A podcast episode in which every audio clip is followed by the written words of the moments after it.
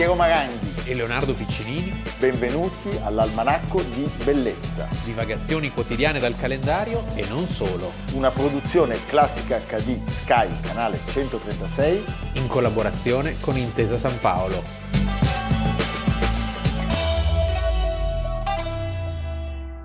Almanacco di Bellezza, 7 ottobre, Piero Maranghi. Leonardo Piccinini. Allora, prima di iniziare, poiché non faremo gli auguri a un personaggio potente del mondo, È vero, non li facciamo, giusto, giusto. ma non, attenzione, perché li abbiamo già fatti, no? no, noi non facciamo parte del pensiero unico, perlomeno io, Sì. lui forse sì, Beh, dipende di... ma non abbiamo una Eh, posizione così lineare sul conflitto. Sì, ma su di lui... Neanche su di lui, di no, lui io ma, sì. ma oggi per una ragione molto semplice, Ah, perché tu hai paura del caffè no, avvelenato. per la più importante delle Sì. ragioni, cioè la prima protagonista del nostro almanacco, noi non faremo gli auguri a Vladimir. Sì, Invece- zar, ma alla allo zarina. zar- Ma la facciamo, gli auguri li facciamo alla zarina. Alla zarina. La zarina per noi è Noris Morano Orsi, Orsi, che non ha invaso nessuno... che non invade territori eh, Di, di nessun genere, confinanti, E che, che- è una donna splendida, che guarda l'almanacco, che guarda l'almanacco. che dobbiamo dirlo, perché sia di esempio. Che ama la vita, Sì. ama la vita con una generosità intensa, È vero. piena e abbacinante. E viva Norris. Evviva Noris, ti vogliamo molto molto bene. Auguri. Anna Politoskaya, ovvero una voce contro il potere, messa a tacere dieci anni fa, uccisa quel 7 ottobre che è anche il giorno del compleanno del presidente Putin. Non crede sia una coincidenza, come recita questo cartello, la folla che si è radunata in sua memoria di fronte al giornale Novaia Gazeta, che ha ospitato le inchieste che hanno armato la mano di un ceceno con la complicità di altri quattro, cinque proiettili e il corpo di Anna a terra, nel suo palazzo. Dal suo omicidio ci sono stati oltre 700 attacchi contro i giornalisti 57 sono stati uccisi. Si tratta di una tragedia assoluta in Russia. Chi dice la verità viene ammazzato, torturato e così via. Casi che non sono stati mai risolti.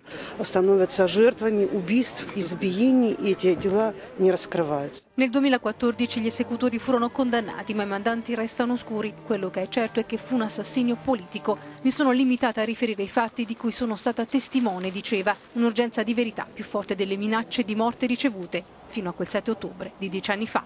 Io vivo la mia vita e scrivo di ciò che vedo. Nel giorno, Ecco, appunto. ahimè, del 54esimo compleanno del presidente, allora come adesso, della Federazione Russa, Vladimir Putin, 7 ottobre del 2006, la giornalista e attivista per i diritti umani e non solo, Anna Stepanovna Politkovskaya, Esatto. viene assassinata di fronte all'ascensore di casa sua a Mosca. In America lo chiamerebbero birthday gift. Sì, Sì, tragico. tragico.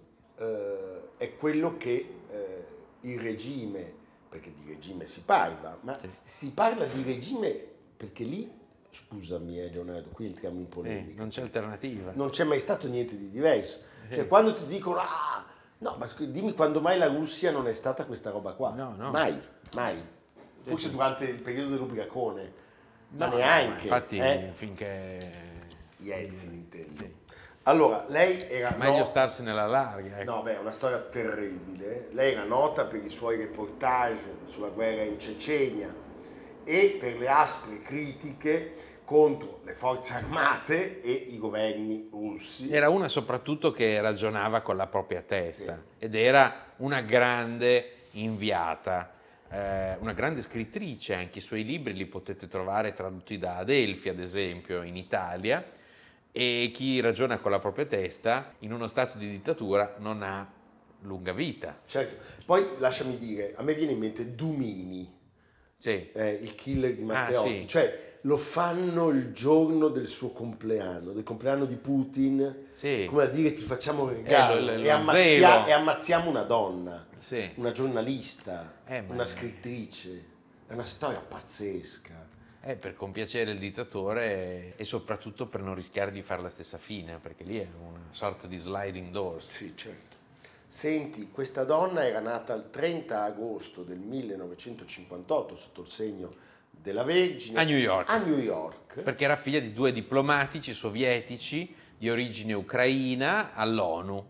E Eh. quindi studia giornalismo all'università, una volta rientrata in Russia, siamo all'università Lomonosov di Mosca, dove si laurea nel 1980 su eh, una poetessa, la sua tesi è dedicata a Marina Zvetaeva. Zvetaeva, è bravo. Nel frattempo lei si sposa con un giornalista. Giornalista russo Alexandr Politkovsky, da cui il da nome Politkovskaya.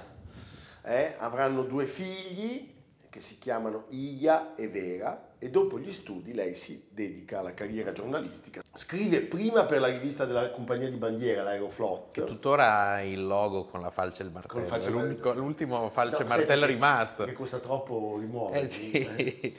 E poi inizia la sua carriera Izvestia. per Izvestia dal 1982 al 93. Il 93 anno dove in Russia succedono molte cose. 30 anni fa. 30 anni fa lei passa a Obskaya Gazeta, dove ricopre la mansione di assistente del direttore. Allora, sono gli anni di un'intensissima collaborazione con la radio, con la televisione e sono sempre emittenti ed editori indipendenti. Lei si specializza, comincia a occuparsi con particolare interesse di un tema caldo, il tema di quegli anni, diciamo di alcuni decenni, cioè il Caucaso. Il Caucaso. Caucaso e la profonda trasformazione di quelle aree, di quelle repubbliche socialiste sovietiche che una volta cadute cominciano a mordere il freno nei confronti di Mosca e, e quindi ci sono dei disastri, come sappiamo, delle lotte, dei- lotte terroristiche, eh, delle lotte che, che- che finiscono solo con fortissime repressioni da parte di Mosca. Anna Politkovskaya allora non era una corrispondente di guerra, eh?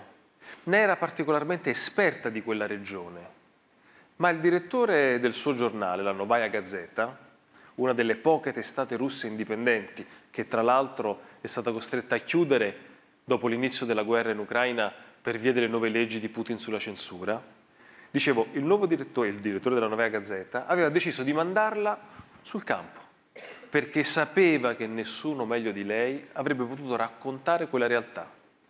Politkovskaya ha la capacità di tenere fermo lo sguardo sui fatti e grazie alla sua scrittura forte renderli accessibili al lettore, che in un unico istante acquista conoscenza, patisce il dolore descritto, ma soprattutto, dopo che la leggi, senti la necessità dell'azione. Anna non scrive semplicemente di guerra, te la fa sentire in ogni centimetro del tuo corpo. 1999 un altro passaggio, direi quello definitivo, Novaya Gazeta, eh, settimanale russo, libero, per, per il quale lei eh, scriverà fino alla fine dei suoi giorni e come corrispondente dal fronte di guerra diventa molto molto celebre in Russia e non solo per i suoi reportage. Ce n'è uno in particolare che è quello che segue il secondo conflitto ceceno, Sì, diciamo che lei è una delle voci che rendono interessante e avvincente il, il racconto di questi scontri nel Caucaso. Eh, c'è nella sua narrazione una critica evidente, perlomeno c'è una voce libera che quindi, sai, eh, non, non manca di criticare gli eccessi da una parte e dall'altra. E soprattutto però ecco, Pu- Putin nella sua visione antidemocratica e aggressiva diventa un po' un bersaglio. diventa un bersaglio e in alcune pubblicazioni dove noi possiamo ammirare, anche grazie a quel genio di Calasso appunto Sì. che li ha pubblicati in Italia con Adelphi, il suo stile diretto e asciutto, lei, come dire, racconta sempre le cose che ha visto con gli occhi e che ha toccato con mano e quindi questo la rende, se vogliamo, ancora più preziosa. Non c'è mai una posizione preconcetta. Lei è una testimone sul campo che trasferisce ai lettori delle informazioni che sono sempre sensibili e muovono e smuovono. È una che sa scrivere, Sa scrivere. come un- tutte le grandi giornaliste, riesce a coinvolgere, a commuovere e quindi rende questo conflitto interessante agli occhi dell'Occidente. Dell'Occidente. Lei dice- cosa che non va bene per l'establishment, Ma perché deve essere confinato assolutamente a un problema di natura interna. e lo sappiamo, eh, di se stessa raccontava io non faccio altro che mettere un po' in ordine gli appunti disordinati che ho eh, preso ai margini della, della vita Certo. in Russia. La guerra si potrebbe concludere in pochi mesi. È chi sta in alto che non ha interesse a finirla. Per continuare a fare soldi, a riciclare denaro sporco su armi, droghe e altre schifezze. Non ci sono cifre, né forse mai ci saranno sulle vittime civili dei mesi di assedio. Grozny contava mezzo milione di abitanti. Dopo il 1996, tra nuove speranze di rinascita, ne rimanevano 100.000. Sotto le bombe del 1999 e del 2000 sono sopravvissuti in poche migliaia e ancora oggi la città è chiusa alle agenzie umanitarie e agli osservatori internazionali. Anch'io ho visto al bordo dei villaggi pezzi di corpi di persone che erano state fatte saltare in aria. Poi i militari raccontavano che quelli erano guerriglieri che avevano tentato la fuga e che si erano fatti saltare in aria. Questo è falso, perché erano persone imbottite di esplosivo dai militari e che loro facevano esplodere. Lei si reca più volte in Cecenia, proprio coerentemente con quanto diceva di se stessa, sostiene le famiglie le aree più colpite dalla guerra, la vediamo visitare ospedali, campi profughi, intervistare i militari russi e civili ceceni. Sì, si dice anche una delle sue caratteristiche è saper andare in fondo alle cose, come è, diciamo, prerogativa del miglior giornalismo. Un coraggio pazzesco, Sì. pazzesco, pazzesco. Nel settembre del 2004 sta eh, per partire a Beslan, il, il teatro del sequestro di circa 1200 persone in una scuola da parte dei terroristi, separatisti ceceni chiaramente. E dopo aver bevuto un tè che le viene dato eh, a bordo, è improvvisamente colpita da un malore, perde conoscenza. L'aereo è costretto a tornare indietro per permetterle un ricovero in ospedale e sembra chiaro il tentativo. Se la cava. Sì, anche se appunto sembra chiaro il tentativo. Ah, certo, è un avvertimento? Di o è- avvelenamento. È, un avvertimento solo o è un tentativo andato male? Questo non lo si sarebbe mai capito, certamente c'è una, c'è una committenza di questo atto. E eh, lei nel La due- strada è segnata. Sì, nel dicembre del 2005 durante una conferenza di Reporter Senza Frontiere a Vienna sulla libertà di stampa dichiara certe volte le persone pagano con la vita il fatto di dire ad alta voce ciò che pensano. Infatti una persona può perfino essere uccisa semplicemente per avermi dato un'informazione. Non sono la sola a essere in pericolo.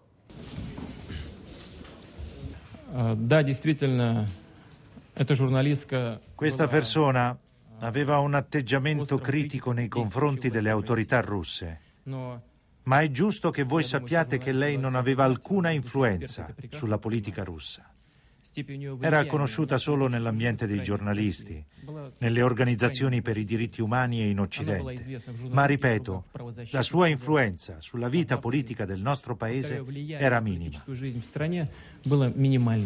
La fine da cui siamo partiti è 7 terribile. Allora, Anna Politkovskaya viene ritrovata morta nel suo palazzo a Mosca il 7 ottobre del 2006. Pensate che la polizia rinviene di fianco al suo cadavere una pistola alla Makarov con quattro bossoli, uno dei proiettili eh, l'ha colpita in testa e il giorno successivo la questura sequestra anche il suo computer. Sappiamo dal giornale e dall'editore del giornale, Dmitry Muratov, che lei stava per pubblicare proprio il giorno Certo. in cui viene assassinata un lungo, un lungo articolo sulle torture commesse dalle forze di sicurezza cecene legate, legate al terribile primo ministro Ramzan Kadyrov. Se ne è parlato di questo personaggio molto squallido anche recentemente durante la guerra Eh, certo. russo-ucraina perché lui è uno diciamo, dei più fedeli esecutori di, di Putin, proprio delle milizie sue molto, tra l'altro, molto crudeli. E, i funerali si svolgono il 10 ottobre presso il cimitero Troikowski di Mosca, ci sono più di mille persone, ci sono i colleghi, ci sono gli ammiratori. Di tutto, non, c'è, di ma- tutto. non c'è però, non c'è però l'autorità. Nie- Niente. Sì. Mamma mia. La sua lapide interessante rappresenta un giornale crivellato dai proiettili, la bellezza delle lapidi dei cimiteri russi. Tra C'è- i partecipanti meraviglioso. un italiano speciale, il Ma- leader radicale Marco Pannella. Meraviglioso, Marco Pannella. Ma guarda, ab- abbiamo avuto questo noi, eh? Sì, che era un amico personale della Politkovskaya. e eh, non c'è, come ha detto Leonardo, nessun rappresentante del governo russo. Naturalmente le indagini rimangono lacunose, si segue la pista di un omicidio premeditato ad opera di un killer a contratto, vengono processati dei criminali. sempre i pesci piccoli, diciamo. E- però diciamo che Sì. non saranno mai ritrovati i responsabili e eh, è fatale pensare. C'è chi riceve la torta di compleanno, c'è chi riceve gli orrori. Pensate che la prima dichiarazione di Putin arriva solo il 10 ottobre. Apparentemente è una dichiarazione anche, diciamo così, insomma... sì. Dice Vladimir Putin, chiunque abbia commesso questo crimine, qualunque sia stato il suo movente, si tratta di un crimine orribilmente crudele, che ovviamente non rimarrà impunito. Noi ci congediamo con una testimonianza della figlia. della figlia vera Politkovskaya che continua spesso a essere intervistata anche perché, ricordiamolo, da quel momento lì non è finita in Russia la persecuzione dei giornalisti, anzi, Anzi. semmai ha avuto un'escalation, anche recentemente ci sono stati tentativi di avvelenamento, eh, morti sospette, insomma bisogna tenere alta la guardia perché eh, la stampa è una garanzia sempre per tutti. Per tutti. Io ho dei sospetti, ma non posso ovviamente dirlo ad alta voce perché esiste la presunzione dell'innocenza, non ho prove.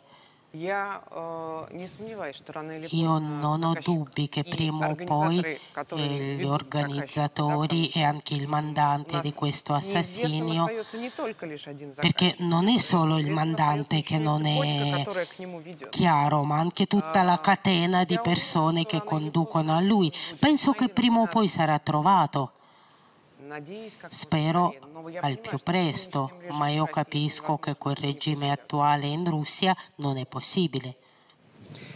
Vera, grazie per essere stata con noi, una madre, la vita e la passione per la verità di Anna Politkovskaya, per Rizzoli, ma soprattutto una madre per lei e una grandissima giornalista per tutti noi. Grazie Vera, grazie. Спасибо.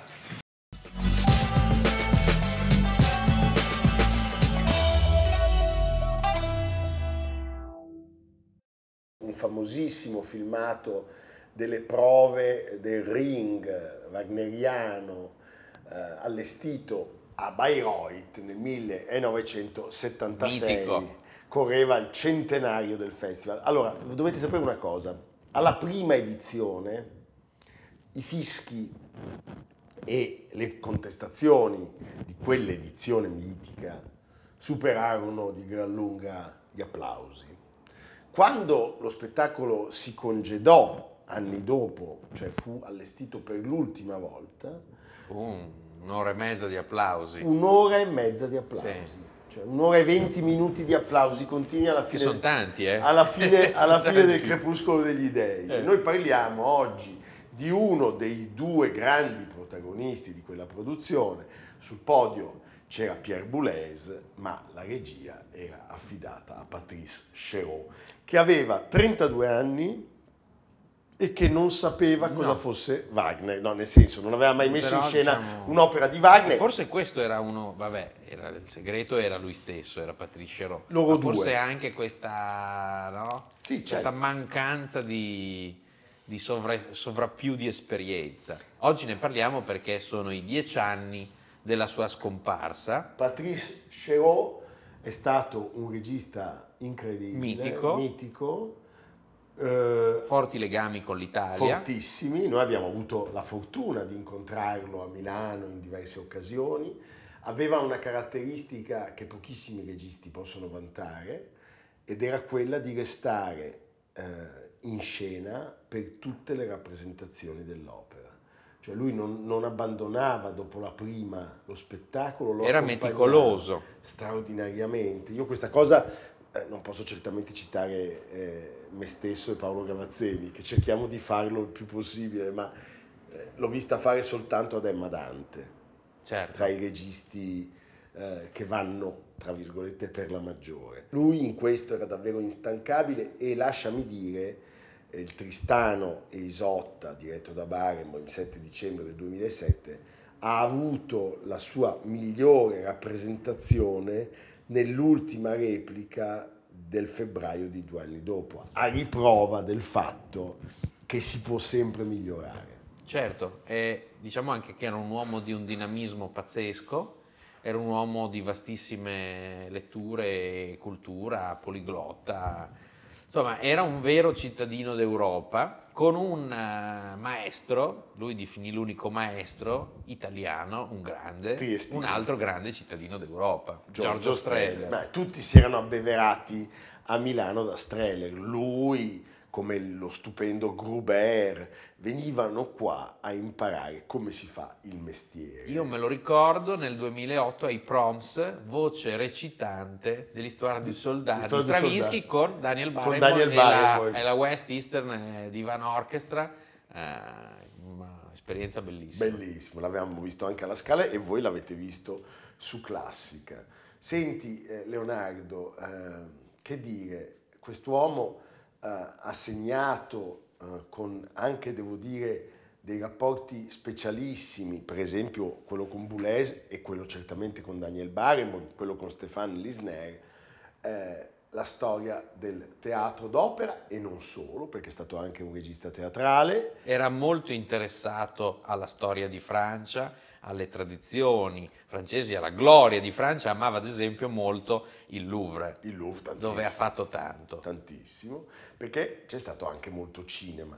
Mi piace aver citato Emma Dante perché nella sua prima regia teatrale, la Carmen, Emma Dante prese a prestito Richard Peduzzi, Certo. che era il suo storico scenografo. Quest'anno sono proprio 50 anni dall'incontro tra i due, 1973, la prima collaborazione, e eh, in effetti sono usciti parecchi articoli e anche interviste a Peduzzi che ricorda questo, questo rapporto. Nel 2013, dieci anni fa, la notizia della scomparsa di Cherot aveva davvero scosso il mondo musicale, anche perché lui aveva solo 66 anni e eh, in quel momento il mondo musicale era anche inebriato dal fatto che la sua frequentazione con questa realtà si fosse intensificata, eh, una frequentazione che nei decenni precedenti era stata un po' intermittente.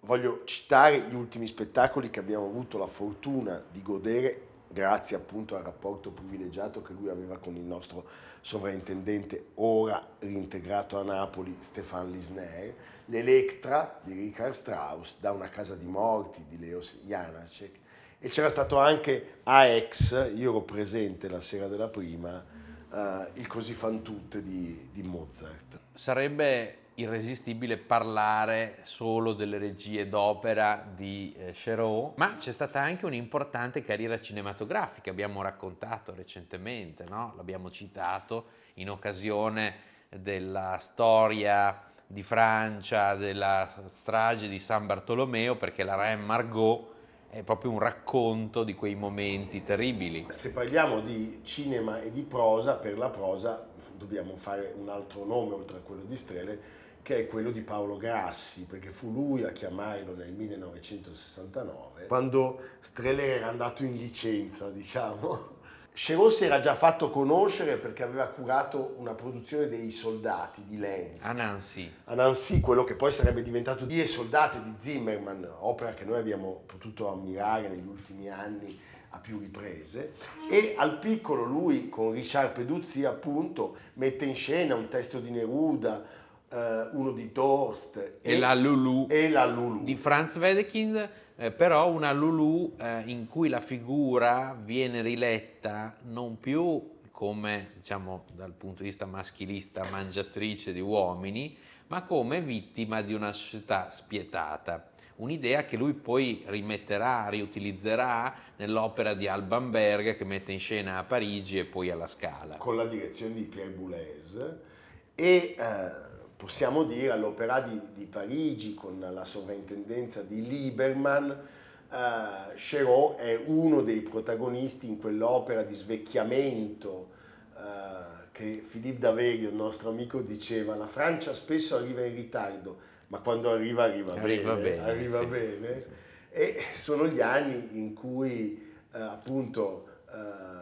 lui mette a frutto gli insegnamenti streleriani non solo, anche se c'è da dire che di nuovo l'Italia è presente nel suo palmarès. Nel Giancarlo suo... Menotti, Giancarlo lo, Menotti. Lo, lo, convoca a Spoleto per il Festival dei Due Mondi e gli affida gli italiani in Algeri sotto la direzione di Thomas Shippers. Aveva due grandi qualità, lo straordinario dominio del mestiere e una solida esperienza sì, sì. Eh, attoriale, una conoscenza eh, strepitosa della macchina della macchina scenica, lui sapeva come si faceva e era molto colto e, e questo aiuta sempre. E questo, aveva uno spessore intellettuale questo vale per tutto. Eh, provava in inglese, italiano, tedesco, sì. conosceva la letteratura, eh, il cinema, la filosofia in maniera molto approfondita.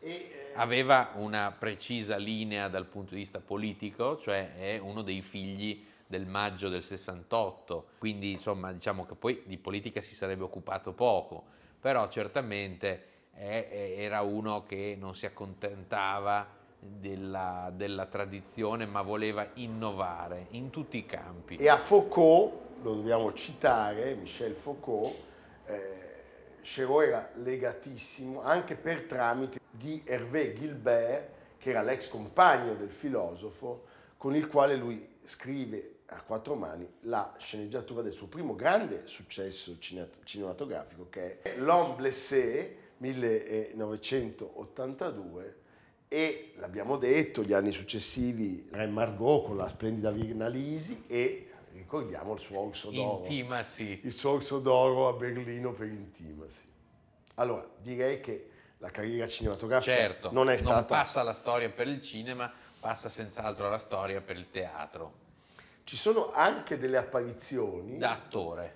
Eh, è vero, lui è nel Danton di, di Vaida. E persino nell'ultimo dei Moicani di Michael di Mann. Michael Mann. Senti, l'attività registica guardava molto ai classici, Shakespeare, Ibsen, Molière, Chekhov, ma alcuni capitoli cruciali della sua carriera sono stati dedicati al teatro contemporaneo e non possiamo non citare un altro bellissimo nome Bernard Maria Coltes, che è stato uno degli autori più dirompenti dell'epoca, morto Purtroppo sì, ecco, devo dire che l'iperattivismo di Chéreau si accompagnava purtroppo con anche dei lutti drammatici e con l'abuso di cocaina, perché erano anni insomma, dove tutto sembrava possibile, invece non, non tutto era possibile ai noi.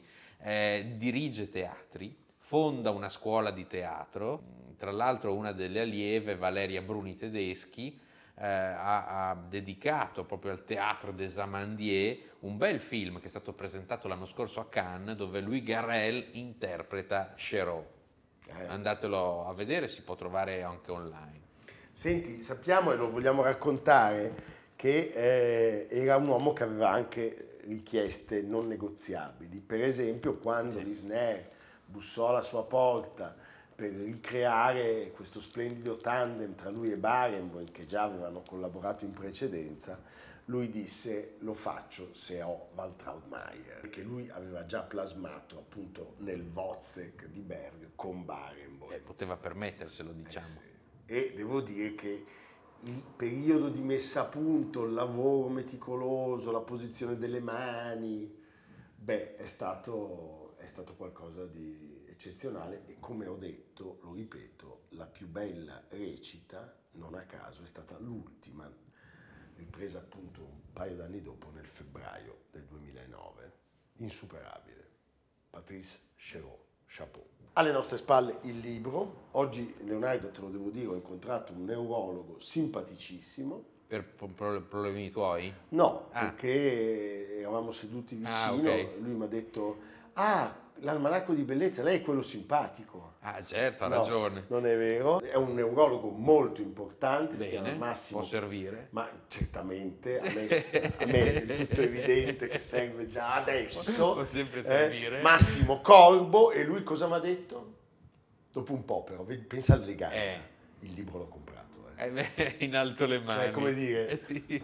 va bene. Quindi compratelo anche voi. Se l'ha comprato il neurologo, cosa aspettate? Il neurologo ha, sempre- tracciato il No, solco. Il neurologo Ha sempre Ha ragione. sempre ragione. Mussolini no. No. Anzi, il neurologo sì. Sì. Senti Leonardo, che cosa facciamo? Oggi e domani, una città meravigliosa, Cremona, non si va solo per l'arte O anche- per la musica. o per la musica, C'è ma Maranghi al Ponchielli. eh sì, anche per questo. Ponchielli ci si- come consigliere d'amministrazione, sia chiaro, e mi guardo bene dal fare delle regie finché siedo nel consiglio di amministrazione. Eh, sì. Perché ci sono dei sovrintendenti o direttori artistici che fanno le regie nei teatri che dirigono. Ah, Bella prassi. Va bene. Cioè lo poteva fare Streller al piccolo, si è tolto un sassolino. ma un masso, non un un sassolino. sassolone. Non mi fate parlare di quel che accade a Eh, Cremona. comunque, al di là appunto dell'arte, della musica, Finalmente- dell'architettura, del- c'è anche il torrone, le specialità, tra cui Le il tette? salame. Ah, no, pensavo le tette. Eh sì, il salame Cremona IGP e c'è la festa del salame. Oggi e domani ci sono produttori da tutta Italia, quindi non solo Cremona, ma anche il salame tipico toscano, o la ventricina abruzzese. Pensa, Forte e Gentile, presidio Slow Food di Verona è premiato a Bordeaux come miglior salame italiano, lo sapevi? Tu la Non ventricina abruzzese? La ventricina abruzzese l'andrò a mangiare a Cremona e come Se andate diceva- a Cremona vedrete Piero, Piero. esibirsi in una performance di assaggio dei salami. No, la danza della ventricina. Dopo la danza del ventre c'è la ventricina che è il ventre di Maranghi che più che un Quanti ventre... salami riesci a mangiare? 12. 12 in un minuto, in un minuto. E poi Leonardo, scusami, ma voglio salutare oggi Ecco. mia madre che mi diceva "Ma sei un salame". ma sei proprio un salame. Quindi tu sentiamo. E tu sentiamo. Ciao mamma. Evviva. È vero mamma, sono un salame, ma ti voglio tanto bene. Che bello. A domani. A domani. Almanacco di bellezza A cura di Piero Maranghi e Leonardo Piccinini. con Lucia Simioni, Stefano Puppini, Jacopo Ghilardotti, Paolo Faroni. Riccardo Cassani, Nicolò Cazzola e Samantha Chiodini. Realizzato da Amerigo Daveri, Valentino Puppini, Luigi Consolandi. Stefania Margheritti, Alessandro Puppini. Una produzione classica HD, Sky, canale 136. In collaborazione con Intesa San Paolo.